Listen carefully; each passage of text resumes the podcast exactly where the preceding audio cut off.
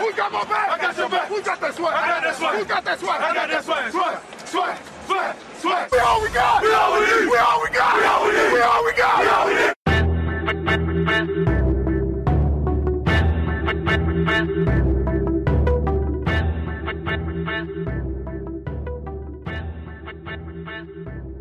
Bem-vindos a mais um podcast da página 12 Man Brasil e mais uma vez aqui a gente vai trazer as novidades da semana aí do Seattle Seahawks pra vocês, galera. Aqui comigo hoje o Lucas, mande um abraço aí, Lucas. Opa, e aí, décimo segundo, beleza? E aí, Rodolfo, como é que tá? Show de bola. E aqui que a gente hoje, convidado especial que vai agora fazer parte do nosso corpo aí de editores. Vocês já já vão começar a conhecer o trabalho dele, é o Pedro Lucas. E aí, Pedro Lucas? Opa, e aí, Rodolfo, Lucas, vocês estão bem? Como é que vocês estão? Show de bola! Galera, vamos direto para os assuntos que interessam. Estamos nos playoffs e agora é aquele famoso lema do Exército Brasileiro: a cobra vai fumar, meu irmão.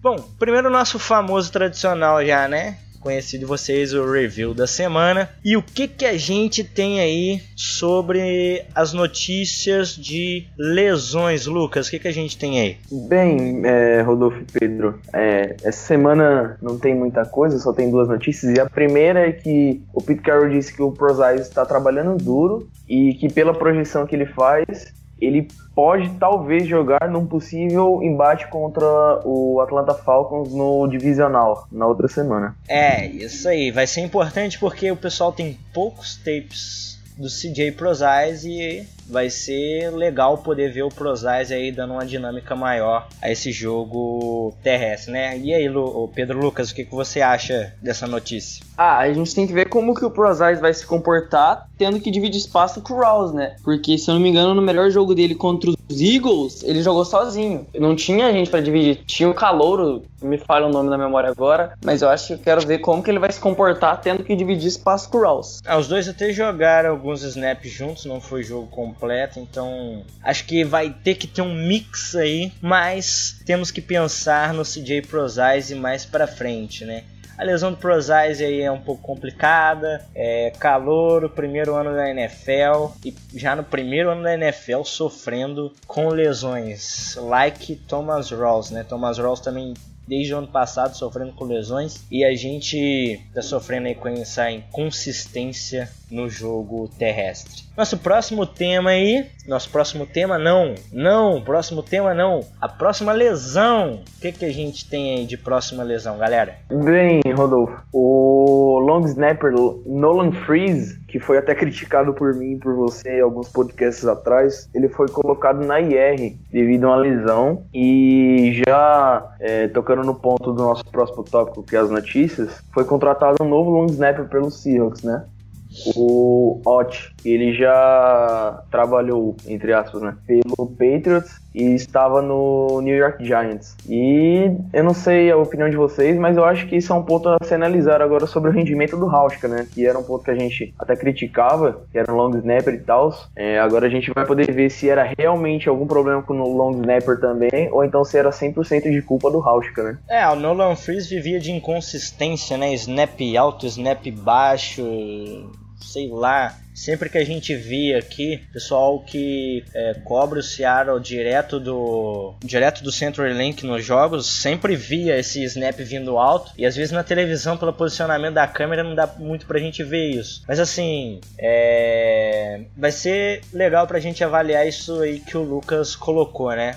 Vai ser um ponto pra gente avaliar como que o rendimento do, do Hauska vai melhorar ou vai piorar. E é torcer, né, amigo? Mudança de jogador logo nos playoffs é complicado. O que, que você acha, Pedro? Tem lance que dá para colocar a culpa no long snapper, bastante lance até. Porém, tem os lances que o Hauschka errou e agora ele vai ser cobrado. O Hauschka, o chute dele é bem baixo, então bota um cara de 2 metros para levantar a mão, a maioria das vezes bloqueia. Teve chute bloqueado contra os Cardinals, então o Hauschka tá vivendo de inconsistência. E com um long snapper novo, depois da patifaria que o long snapper fez de um punch lá, que acabou deixando a gente em apuros na vitória contra os 49ers. Vamos ver o que, que vai dar, né? Não É. pode errar em playoff. É, nos playoffs a margem de erro tem que ser zero. Você está no fio da navalha, amigão. Você tá na ponta daquele troço que tem na piscina lá para você pular. Alguém vem de voador e te empurrar caso você erre. Então, assim, é, vamos precisar de toda a ajuda possível, sem erros e sem safeties, né? Porque o Nolan Freeze ajudou a gente aí a ganhar um safetyzinho e complicar o nosso placar contra o 49ers. É só sobre a questão do IR, que o Lucas citou. O IR é o Injury Reserve, que é os jogadores que estão lesionados são colocados nessa lista aí de jogadores que estão fora da temporada ou estão por um período ali para abrir espaço para poder adicionar outros jogadores de função igual ou, ou diferente no, no roster da franquia. Bom, agora as notícias da semana que a gente tem aí. É, o Pete Carroll deu uma declaração sobre a nossa linha ofensiva. O que que o Pete Carroll falou aí, Lucas? Bem, Rodolfo, é, ele disse que sente que os treinadores do, do Seahawks sabem o que, o que fazem e o que tem de material humano, e ele pensa que essa linha ofensiva é uma linha ofensiva para o futuro, e ela vai se desenvolver ainda, os jogadores vão evoluir mais ainda, e ela vai se tornar uma linha bem mais consistente do que ela atualmente. E aí, Pedro, você compartilha dessa, dessa opinião? Sim, eu espero que a linha ofensiva vem evoluindo conforme os anos, porém eu acho que nessa off-season tem que fazer umas mudanças sim, porque o Seattle é um time pronto para ganhar. A gente não pode colocar que o, vamos supor que o Earl Thomas jogue mais duas temporadas, entendeu? O, o Seattle é um time feito para vencer agora. No futuro a gente não sabe se os outros jogadores vão estar tá tão consistentes como estão, como estão hoje. É, colocando uhum um asterisco aí da minha parte nessa questão é que a linha ofensiva do Seahawks de, realmente é uma linha muito jovem, tirando aí o Gillian, né, que é um pouco mais velho, o Sowell, também. Mas o Mark Glowinski está no segundo ano de contrato. Ele foi draftado aí em 2015, é, 2014, 2015, alguma coisa assim. O Jermaine Ferry foi draftado nesse último draft, ou seja, primeiro ano. E o Justin Breach foi draftado em 2014. Ou seja, é uma linha muito jovem. É uma linha que tem muito a aprender e aprimorar. Jogadores de linha ofensiva, caso não sejam da linha ofensiva do Dallas Cowboys, né? Porque aquilo lá é uma coisa bizarra, eles tendem mesmo a demorar um pouco mais a render, né? É uma posição muito difícil de se trabalhar na NFL, porque você está sendo atacado, amigo. Você já experimentou ser atacado, empurrado o tempo todo? Você não consegue ficar no lugar. Mesmo que seja uma pessoa mais fraca, às vezes é, você tem a tendência de mover, é, retroceder, já que o adversário que está fazendo o ataque. Então essa linha realmente é jovem. O Tom Cable é, e os técnicos sabem o que eles têm, o que eles precisam fazer. Só que existe aí também, já emendando no nosso outro assunto, Pete Carroll disse que acredita que Tom Cable e Chris Richards já estariam prontos para serem head coaches de outras franquias. O que vocês acham disso? Olha, principalmente o torcedor brasileiro do Seahawks, né? E eu e o Rodolfo, principalmente, é para soltar fogos e escutar um negócio desse. Que, que os times da NFL sigam o que o Pete Carroll está falando e contratem eles, porque eu acho que já tá na hora de se encerrar o ciclo do Cable e do Richards na, no Seahawks. E também, possivelmente, do Bevel, né? Que é, até foi especulado que alguns times estariam de olho nele. Mas, principalmente do Richards, cara, a, a, defesa do, do Seahawks tem caído muito desde que ele, ele assumiu. E outra, o Gus Bradley tá no mercado, né? Ele foi demitido do, do Jaguars. Não seria é nada impossível imaginar que Seattle poderia contratar ele de novo para ser defensive coach, né? Isso é até bem possível porque tivemos várias baixas de técnicos agora, né? Então o mercado de técnico nessa off-season vai mudar muito. Tem muita gente buscando técnico. Os 49ers, Broncos, os Jaguars. Então eu acho bem possível que socorra assim. É, o Gus Bradley já trabalhou, conhece essa defesa, tem esse time nas mãos. A gente já viu o Richard Sherman quebrando pau aí com o Chris Richards. Não apoio o Richard Sherman, mas eu realmente concordo com a opinião do Lucas de que desde que ele assumiu, de, desde que o Dan Quinn saiu para ser head coach do Atlanta Falcons, o Seahawks está sofrendo bastante em alguns aspectos, né? A gente sabe que as grandes mentes por trás do Seahawks são aí o, o Pete Carroll e o John Schneider. Só que eles são caras que eles são muito abertos à opinião do seu staff. Por exemplo, Jermaine Ferry pode colocar 78% na conta do Tom Cable a escolha dele, porque o Cable fez o workout com ele, né, fez os treinos lá com ele, foi na no Pro Day da faculdade dele lá, Texas A&M. É, então assim, é possível que o Gus Bradley volte. Eu acho difícil porque ele está sendo aí pretendido para ser defensive coach é, do Buffalo Bills. E eu não sei se o Chris Richards vai sair, a não ser que ele seja demitido. Eu não vejo hoje nenhuma franquia da NFL apostando tanto assim no Chris Richards. Mas por ter uma defesa como a do Seahawks sendo tutelada por ele, eu acho que é possível que algumas franquias tenham interesse nele para serem técnicos de defesa, né? É o caso do New York Jets, por exemplo, que demitiu dia 3 de janeiro os seus técnicos quase todos. E o que não demitiu aposentou.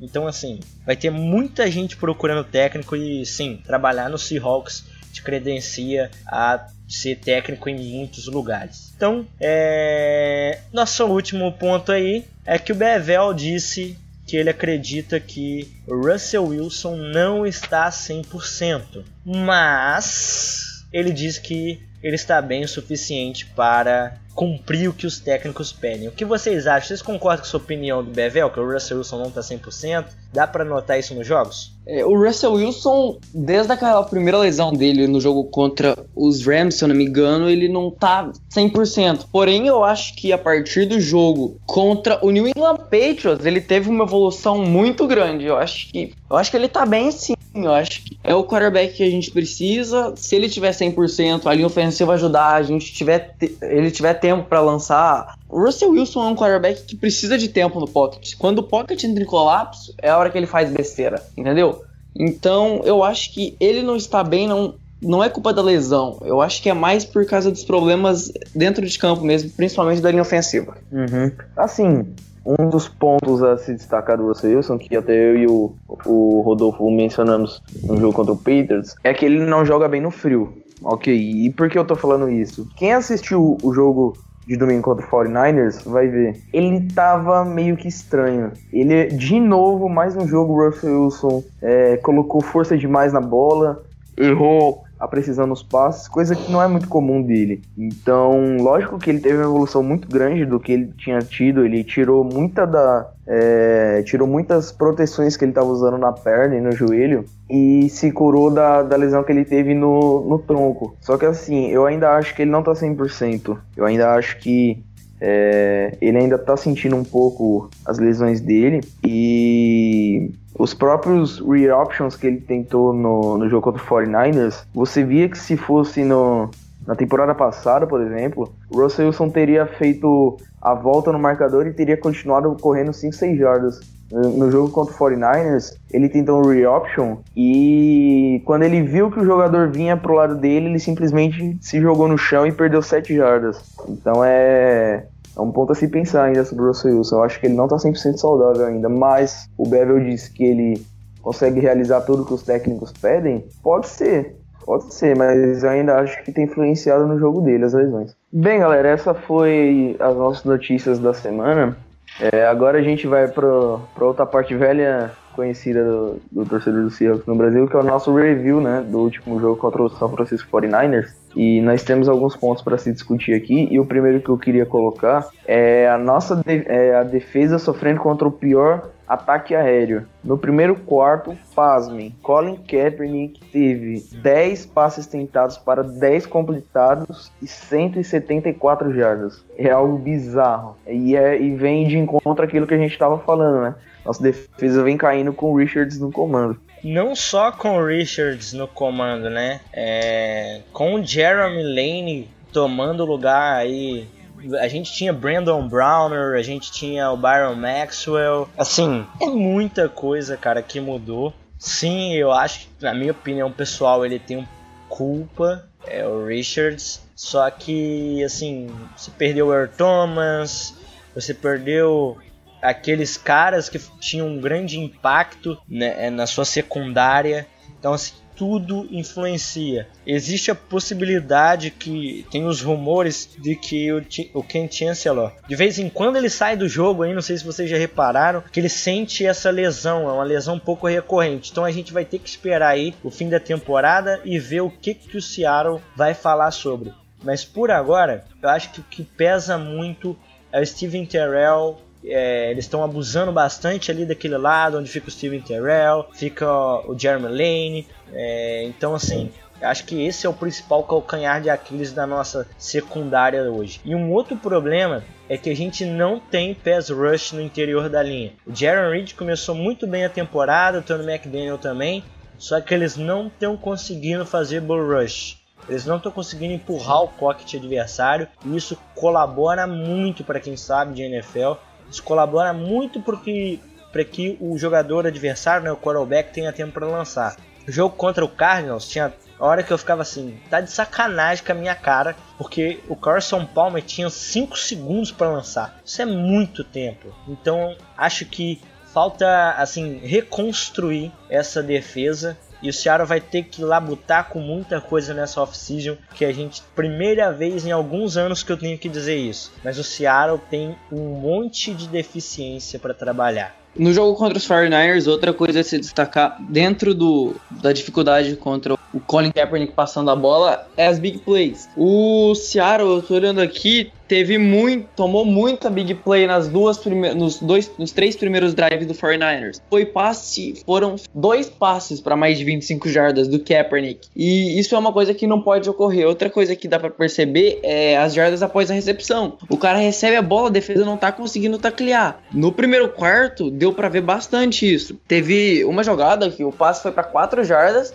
o cara conseguiu 25 jardas após a recepção. Então, tem que acertar o Steven Terrell, tem que jogar melhor o Dishal Shed, o, o Lane, se não me engano, tudo, tudo pro Seattle ganhar dos Lions, não só a OL, ADL e a secundária tem que jogar muito bem, senão não vai passar nem dos Lions. É, tem que. Acho que o fator casa vai pesar. Assim, a gente pode jogar mal e acho que nosso problema não vai ser tão grande, né? Mas assim, sobre esse jogo do 49ers, faltou essas coisas que eu citei, né, cara? Então, quando falta pressão no pocket adversário, tem big play. Isso é quase uma regra. O que, que você acha, Lucas? É, vocês já falaram basicamente tudo, cara. Não tem muito mais do que se destacar no, no nesse quesito.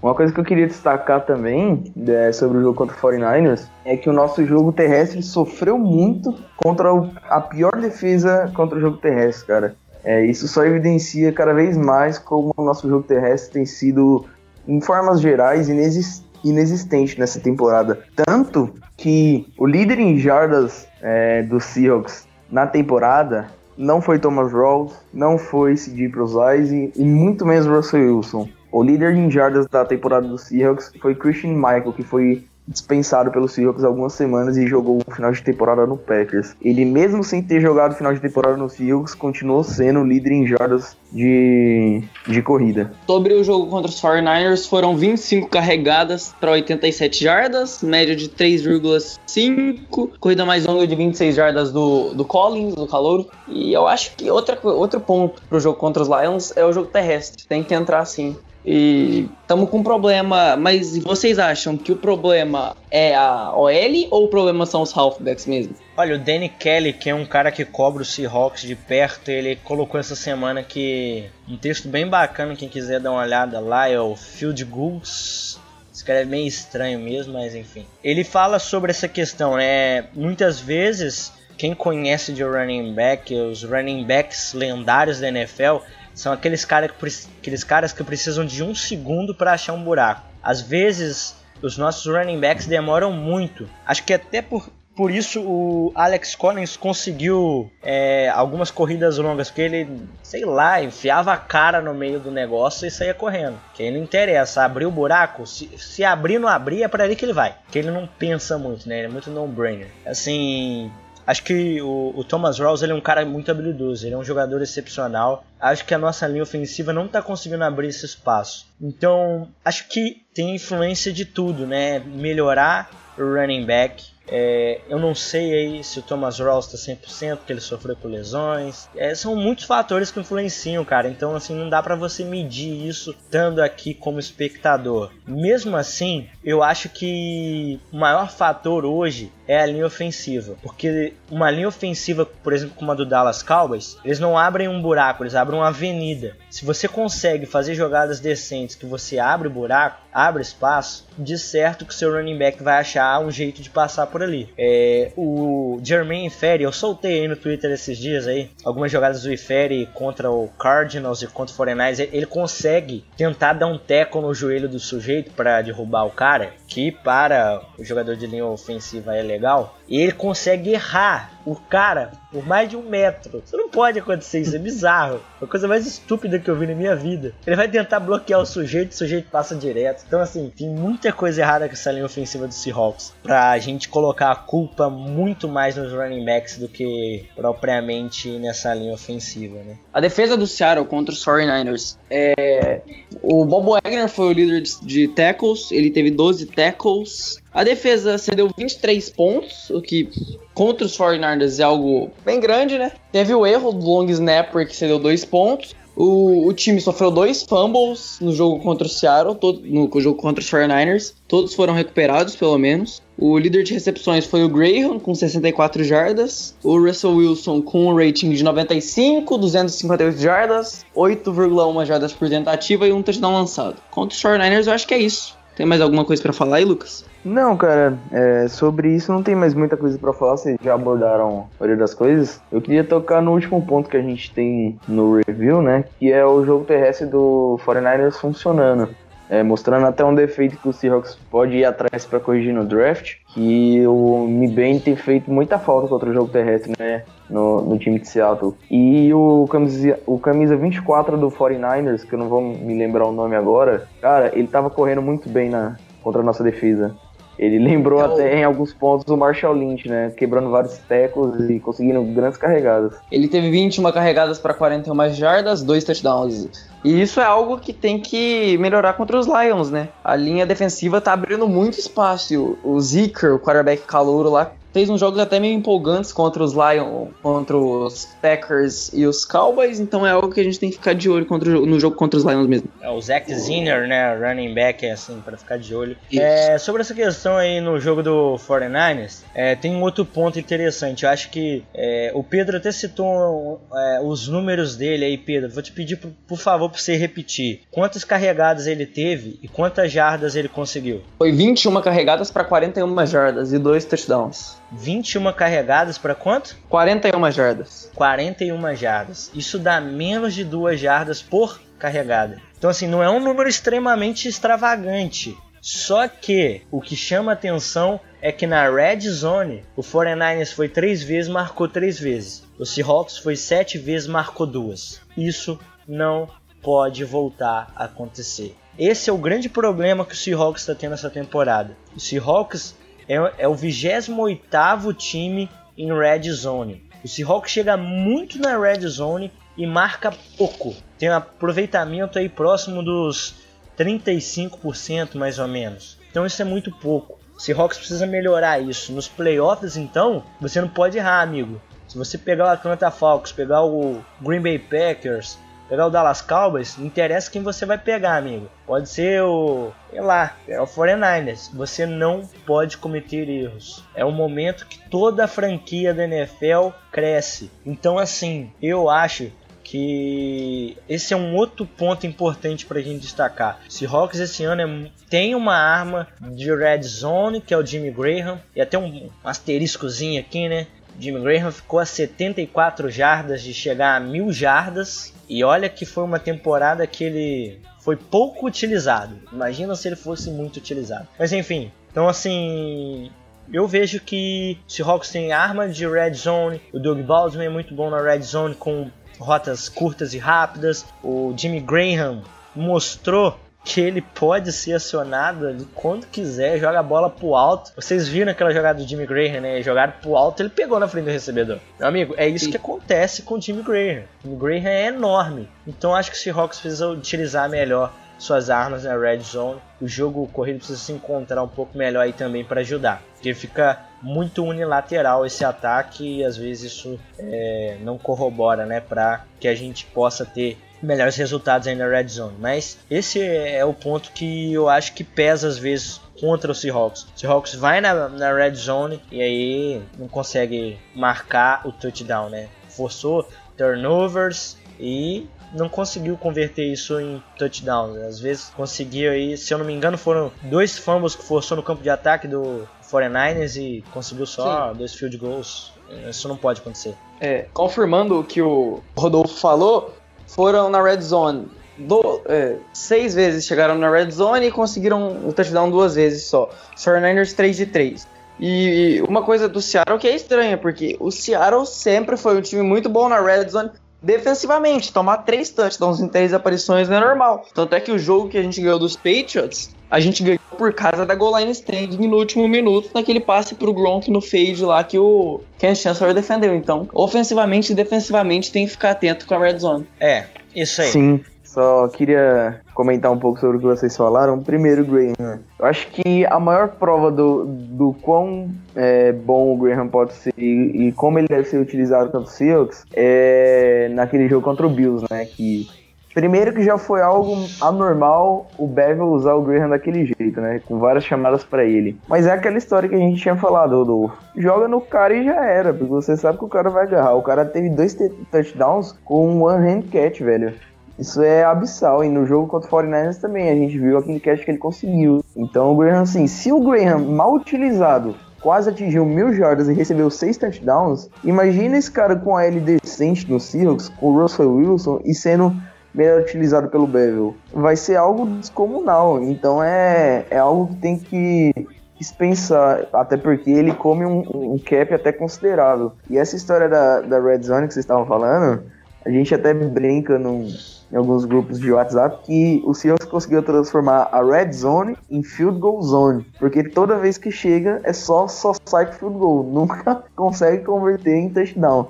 Então virou a área do Rauschka ali. Não se sabe nem se o Rauschka acerta. Sobre o Red Zone, contra os Cardinals foi pior ainda. Não, não foi pior. Mas foi 2 de 5 também, o que é ridículo. E de novo, 3 de 3 na defesa. Então a defesa não consegue parar na red zone e o ataque não consegue pontuar na red zone. É uma coisa que o Seattle fazia muito e agora não faz mais. Quantas vezes já não viu o primeiro pro gol na linha de uma jarda e o outro time chutando o field goal? É, é próprio divisional round, uhum. né? Da NFC contra o Packers. Packers pegou dois, duas, é, uma interceptação e um fumble, levou até a linha de uma jarda e só saíram com, com field goal. Então, se Hawks tinha isso. E o que que eu acho, eu até comentei isso no podcast passado, é a defesa cansando também porque o ataque não consegue ficar em campo por causa da linha ofensiva. É, até no nosso próximo tópico aí é, do jogo do, do Lions, eu vou falar um, uma questão que surgiu essa semana aí sobre a linha ofensiva. É, a linha ofensiva não consegue manter o time em campo, e aí o que, que acontece? A defesa cansa ninguém é de ferro, né? Bem, galera, esse foi os nossos pontos que a gente queria tratar sobre o review do jogo contra o 49ers e agora a gente vai pro nosso é, sempre digno preview do, do White Card contra o Lions. Lembrando que o jogo é sábado, né? Não domingo, é sábado 11 h 15 da noite, Lions e Seahawks no Central Field. E o primeiro ponto que eu queria destacar, Rodolfo e Pedro, é o Matthew Stafford, que para mim ele ele tá na lista de possíveis MVP. Não acho que ele vai ganhar, mas ele tem uma temporada muito boa contra a Legion of Boom é, com o Steve Terrell de free safety, o que pode ser bem explorado com big plays com o Marvin Jones, né? Sim, sim. É, é um ponto a analisar, principalmente as deep shoots, né? Que é as, as bombs. Pro Marvin Johnson Marvin Jones e pro Golden Tate. O Golden Tate é tem 91 recepções para 1.077 jardas. O Stafford tem 24 touchdowns, 10 interceptações, 4.327 jardas. Então, é um ataque bom. A defesa tem que pressionar. não pode the big play, porque a gente deve ver em situações de terceiras descidas o Marvin Jones com o Deshaun Shed, o que realmente eu não confio muito, ou o Steve Tyrell lá atrás, ou o Blitz total mesmo, então tem que ficar bem de olho no Lane e no Shed com o Marvin Jones. O Golden Tate deve ficar mar marcado pelo Sherman aí até mais de boa, mas eu acho que a preocupação fundamental mesmo é o Marvin Jones com o Shed. Acho que essas situações a gente vai ver bastante. Stafford tem um braço que é impressionante. É, ele conseguiu, é, o Lions conseguiu contratar pessoas é, para dar um coaching maneiro para ele aí nesse, nessa última temporada. Então ele cresceu bastante, mas tem um, um adendo aí que desde que ele machucou ele tinha na temporada inteira seis interceptações. Desde que ele machucou o dedo, ele tem seis interceptações. Ou seja, é, a gente vai precisar ficar atento, vai ter que tentar interceptar ele aí, se aproveitar. A defesa vai ter que pressionar, porque se pressionar, ele vai jogar bolas fora, é, ou vai jogar essas bolas aí pro alto e a gente vai ter a possibilidade de interceptação, gerar turnovers. Com isso a gente tem muita chance de ganhar, né? A torcida vai ser importante, acho que é um fator importante aí. Não vejo o Lions com esse poderio todo para ganhar do Seattle Seahawks. Mas amigos, esse é os playoffs da NFL. Tudo pode acontecer. É bom, trocando de assunto agora, a gente vai falar sobre o Zach Zinner, corredor é, halfback do Detroit Lions. O Seattle que vem sofrendo ultimamente contra o jogo terrestre, sofreu bastante contra o David Johnson, sofreu um pouco também contra o halfback dos Niners.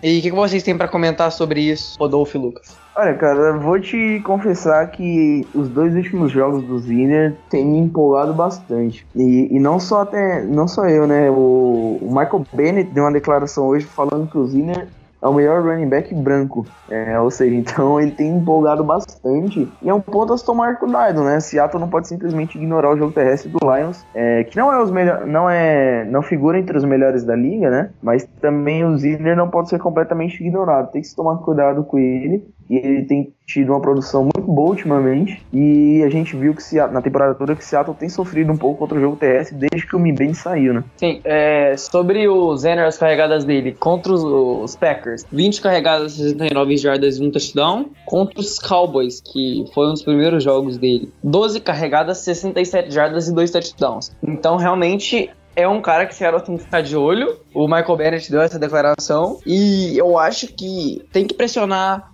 não pode deixar o Zinner crescer no jogo. Contra os Cowboys, os Lions perderam aquele jogo porque pararam de utilizar o Zinner. Utilizou ele só durante um tempo. No outro tempo ele teve três carregadas. E então é uma coisa que tem que tomar cuidado. E se o Zinner empolgar e começar a correr, a gente tem que ficar preocupado com ele. É, o Seattle sofreu no último jogo aí com o jogo terrestre e vai precisar dessa ajuda, né? Porque se o Zinner começar a gerar muitas jardas terrestres, ele vai começar a botar o Stafford e o ataque é muito, esse ataque é muito veloz do, do Lions e ainda tem o Eric Abram que é tight end aí então, assim, Seahawks precisa ficar esperto com esse garoto que pode levar esse ataque toda hora ali para nossa, nossa zona de field goal, pelo menos, ou é, até pro touchdown, né? Então a gente vai precisar ficar esperto com isso aí. E... Mas eu tenho certeza que esse jogo vai ser bem tranquilo. A torcida vai encher, né?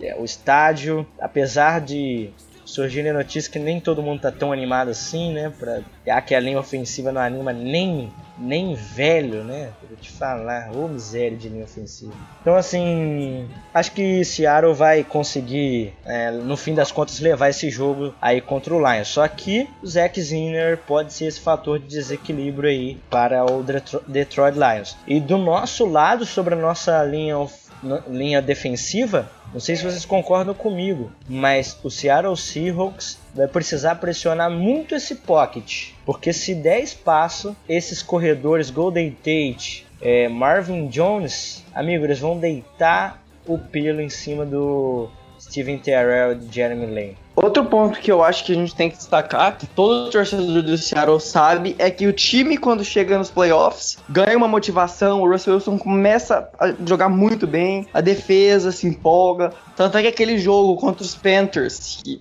era disparado o melhor time da NFL na temporada passada, perdendo de 31 a 0, não desiste, vai lá, faz 24 pontos, quase empata o jogo. Então o Seattle em playoffs é outro time da temporada regular. Isso ninguém pode negar. Ah, esse é um ponto que é verdade, né? E o Pete Carroll até falou isso hoje na entrevista, né? Que essa questão da experiência em playoff, ela tem um peso significativo. É, uma coisa que eu quero colocar, que eu até citei anteriormente, é sobre um assunto que surgiu recentemente aí. É, até comentei isso com o Lucas, né, Lucas? Sobre. Na verdade, o Matias, nosso editor, passou esse texto pra gente, a gente deu uma lida e a gente podia averiguar que é verdade. A linha ofensiva do Seattle Seahawks tem tipo um vício de posicionamento para jogadas de corrida e de passe. É sempre o mesmo posicionamento dos jogadores quando é passe e é sempre o mesmo posicionamento dos jogadores quando é corrida. Ou seja, o adversário pode estar lendo as jogadas dos Seahawks porque os jogadores de linha ofensiva não estão sabendo mascarar a jogada. Não é isso mesmo, Lucas? Bem, foi é bem isso que você falou, Rodolfo. É, é até uma coisa é, meio que é importante da gente ver e pelos números o Ensa não tem produzido bem essa temporada. Só que a gente sabe que ele é um dos top jogadores de defensiva da NFL. Ele ganha um contrato gigantesco do Lions e do outro lado, que é a nossa linha ofensiva, não produz nada também. Então, meio que dá uma vida nova ao Ensa e vai ser bem interessante de ver esse embate. É, a linha ofensiva do, do Seahawks que é bem consistente, né? Ela teve um jogo maravilhoso contra uma das melhores linhas defensivas da NFL, que foi contra a do Jets. E em outros jogos que a linha defensiva não é tão boa assim, no próprio jogo contra o 49ers, a gente sofreu. Então é algo a, a prestar bastante atenção no jogo contra o Lions. É, mas essa questão da linha defensiva do Jets também. Esse ano o Jets estava mais inútil do que o olho azul em gente feia, né? De falar uma coisa, cara. É, mas pra pro Ifeiri conseguir parar a linha defensiva do Jets, né? É algo bizarro. É, realmente. E, e foi na época ainda do início da temporada. Então os Jets ainda não sabia que ia ser aquele desastre. Então eu acho que é um ponto a ser analisado sim se a linha ofensiva jogar bem, o Seattle vai destruir no jogo, não tem dúvida disso. Vai, vai ser um jogo disparado. Agora, se a linha ofensiva, se o pocket começar a fechar, o Russell Wilson tem que lançar a bola rápido, o jogo terrestre não funcionar, é um jogo pra gente se preocupar. O fator torcida ajuda, os Lions não é um time tão forte, mas o Matthew Stafford, o Golden Tate, Marvin Jones, o, Z, o Zinner, se eu não me engano, é isso mesmo, e o Ansa não são flores que se, se cheirem. Então, melhor a gente tomar cuidado, garantir que o Ifere, a linha ofensiva toda jogue bem, para não passar sufoco. Vamos deixar para passar sufoco contra os Falcons, contra Falcons, Giants, Packers, esses times. Não pode perder para os Lions. Bom, sobre essa questão do posicionamento, acho que vale a pena eu gastar um tempinho explicando. Vou tentar ser bem breve, que a gente já está pouco avançado. É, a questão do posicionamento vicioso da linha ofensiva é o seguinte: é, o Jermaine Ferry e o Mark Glowinski, quando é jogo corrido, eles posicionam com as mãos no chão, basicamente, ou com as mãos ali é, no joelho, mas eles posicionam mais afastados, quer dizer, mais próximos do center, que é o Justin Bridge. Quando é jogada de passe, eles se afastam mais de uma jarda. A verdade é que o Mark Glowinski ainda se afastam ali mais ou menos uma jarda. O Ifere chega a afastar duas jardas. E fora que o posicionamento corporal dele também muda. Ele, ele recua bastante em relação ao center. Então, esses fatores de posicionamento da linha podem estar ajudando os jogadores adversários a conseguirem ler as jogadas que os Seahawks vão chamar. E isso complica o jogo terrestre, né? Que a gente até citou. Porque os caras já vão saber que eles vão preencher, precisar dos linebackers ali para preencher os espaços e não deixar que o jogo corrido flui. Então é basicamente isso aí. Para fechar, né, só o raciocínio sobre esse jogo do Detroit Lions. Detroit Lions é, aparece bem pouco aí nos playoffs, não tem muita experiência. O Stafford vai estar tá aí zero experiência em playoffs, se eu não me engano. Então o Seahawks precisa se aproveitar disso para a gente continuar aí sonhando em chegar ao Super Bowl 51. Bem, galera, essa foi o nosso preview do jogo do White Card contra o Detroit Lions. E agora a gente vai responder algumas perguntas de vocês primeiro é do Eric Oliveira. Ele diz assim: Vocês acham que fazer uma troca para ter duas escolhas no primeiro round e pegar um offensive lineman um CB? Lembrando que o Seahawks ganhou, é, ganhou não, né? Possivelmente vai ganhar, segundo alguns insiders, uma escolha de terceira rodada pela saída do Bruce Irving e uma escolha de quinta rodada pela saída do J.R. Swiss, né? Então, o que vocês acham de uma possível troca do Seahawks para ter duas escolhas no primeiro round. Não, não, não. Impossível isso acontecer. A gente já até citou é, isso. É, eu antes. acho que não é o estilo do Seahawks. Verdade, verdade. Eu acho também, eu acho bem difícil pegar duas escolhas com troca, então. É, não, acho que não. Bom, a grande questão é o preço a se pagar. É, para quem não sabe, é, acha que é simples assim, cada pick de draft tem um valor. Por exemplo, a primeira pick do draft tem um valor de 3 mil pontos. Então, para você mover dali da. Não sei, a gente vai ter que esperar para ver qual é a escolha do Seahawks. Mas vamos colocar que o Seahawks fica com a 56. Da 56 para mover para 32, cara, você ia ter que pagar muito caro muito caro. E eu acho que não vale a pena. É, é uma classe muito rica de cornerbacks. Se o Seahawks escolher na primeira rodada um offensive line ele vai ter oportunidade de pegar ainda jogadores de bom nível de cornerback na segunda. Se ele escolher pegar um talento muito grande de cornerback na primeira, é, eu acho que o Seahawks pode ir aí de inside rush, né? Que é jogador de linha defensiva que tem pass rush no interior da linha, tipo que nem Short, é, Calais Campbell, esses caras assim. E eu acho que não, não vale a pena fazer isso, é loucura, é pagar muito e a gente já perdeu uma escolha de quinta rodada aí no draft por causa de suspensão aí dos treinos, a gente tem uma escolha de quarta rodada que tá com o Patriots por causa de uma troca, então não, é muito complicado fazer isso. Tem outra pergunta interessante aqui do Matheus Coelho. Eles ele pergunta o que vocês acharam da decisão de mandar o Cristiano Michael embora. E ele fala que na Week 9 pareceu uma boa escolha, porque ele teve 4 jardas por carregada e fez 6 touchdowns em 9 semanas. E o Christian, o Thomas Rawls, nem o Prozai estão dando conta do recado. O que vocês acham?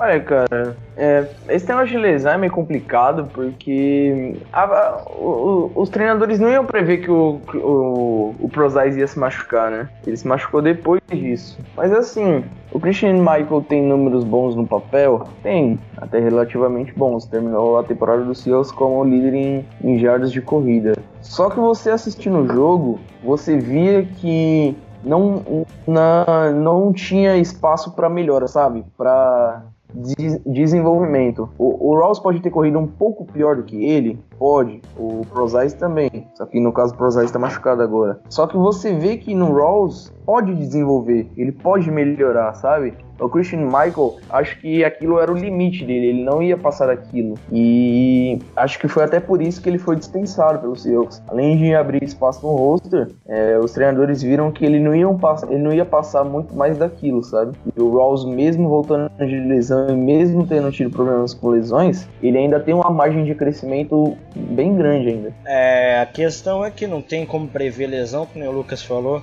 e aquela questão que a gente colocou é, naqueles podcasts bem antigos nossos que a gente estava falando quando o Christian Michael ainda estava no Seahawks, que ele não continua lutando por mais jardas. Às vezes ele desiste da jogada. Então, assim, é, tem bons números? Tem. Mas a gente também teve um aproveitamento de jogo terrestre nesse da temporada melhor. A linha ofensiva, no, ao meu ver, ela trabalhou melhor no início da temporada em alguns momentos, contra o Jets, contra o Dolphins, contra o 49ers. Então, assim, tiveram momentos melhores no início da temporada e isso contribuiu. E ele quase não teve nenhum touchdown longo. O próprio Ross teve uma de 45 jardas, que já foi mais do que dele. Então eu acho que tchau, tchau. Fez o que tinha que fazer, mas era um jogador que não continuava lutando. O jogador para jogar de running back tem que meter a cara, abaixar a cabeça e arrastar quem tiver nas costas, continuar lutando por jardas. E ele não tem muito desse instinto. É, outra pergunta interessante é do Vinícius Santos. É mais pro Rodolfo que entende bastante de salary cap, essas coisas. É, o Seattle Seahawks vai ter cap disponível na free agent para contratar algum offensive line? Opa, se vai. Passei os últimos dois dias dias analisando o cap space do Seahawks em dois sites diferentes, que é o Spock Track e o Over the Cap.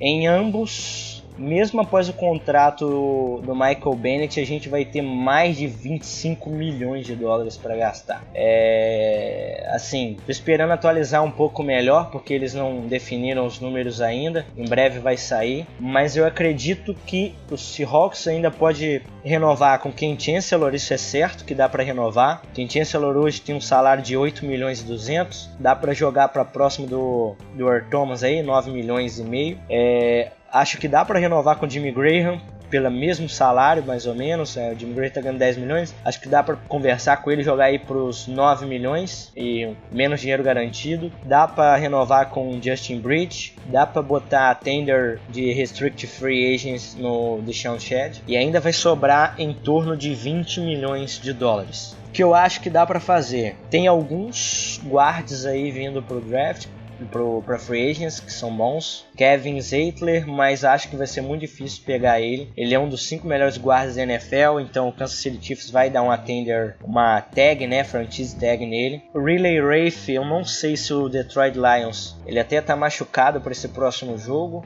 É, contra o Seahawks, eu não sei se o Detroit Lions vai querer continuar com ele, já que encontrou um bom jogador aí no Taylor Decker, é, pode ser uma boa opção.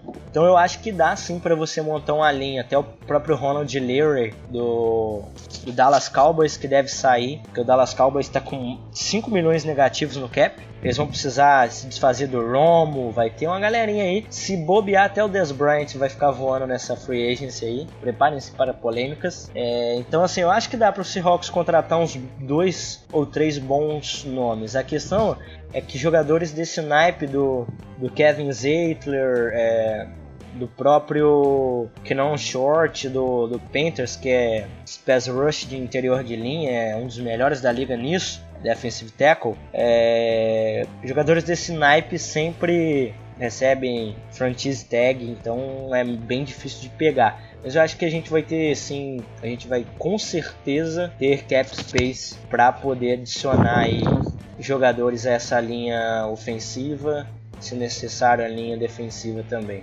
Bom, então com isso vamos encerrando aqui mais um podcast da página 12 Man Brasil. Curtam aí a nossa página no Facebook, no Twitter. Não deixe de nos seguir aí no SoundCloud para receber sempre os nossos podcasts atualizados. E é isso aí, forte abraço e até a próxima. Bem, décimo segundo, esse foi o podcast dessa semana, espero que vocês tenham gostado. E mesma coisa da semana passada, galera. Quem não foi respondido, tanto no decorrer do podcast quanto no, na aba de perguntas, pode mandar lá no Twitter que ou eu, ou principalmente o Rodolfo que fica lá, a gente vai tentar responder a dúvida de vocês. Mas é isso daí. É, boa semana e bom jogo de Card sábado contra o Lions. Então, galera, é isso. Espero que vocês tenham gostado. Comecei agora, espero estar com vocês por vários outros podcasts. Então, falou e até a próxima.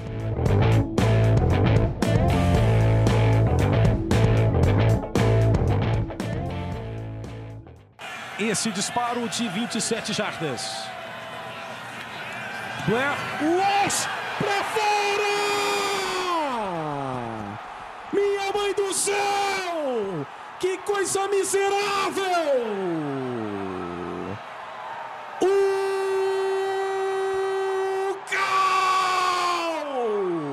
caos absoluto e eterno!